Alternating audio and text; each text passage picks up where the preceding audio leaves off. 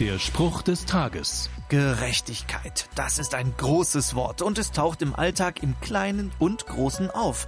Eltern treffen Entscheidungen so, dass sie gerecht für ihre Kinder handeln. Vor Gericht achten Anwälte und Richter darauf, dass niemand benachteiligt wird. Dafür gibt es Gesetze, die bei gerechten Entscheidungen helfen sollen.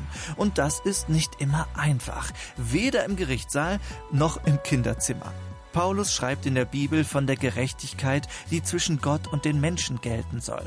Diese Gerechtigkeit wird nicht durch ein Gesetz geregelt, sondern durch die Beziehung zu Jesus Christus. Es ist eine Gerechtigkeit, deren Grundlage der Glaube an Jesus Christus ist und die allen zugute kommt, die glauben. Der Spruch des Tages steht in der Bibel. Bibellesen auf bibleserver.com.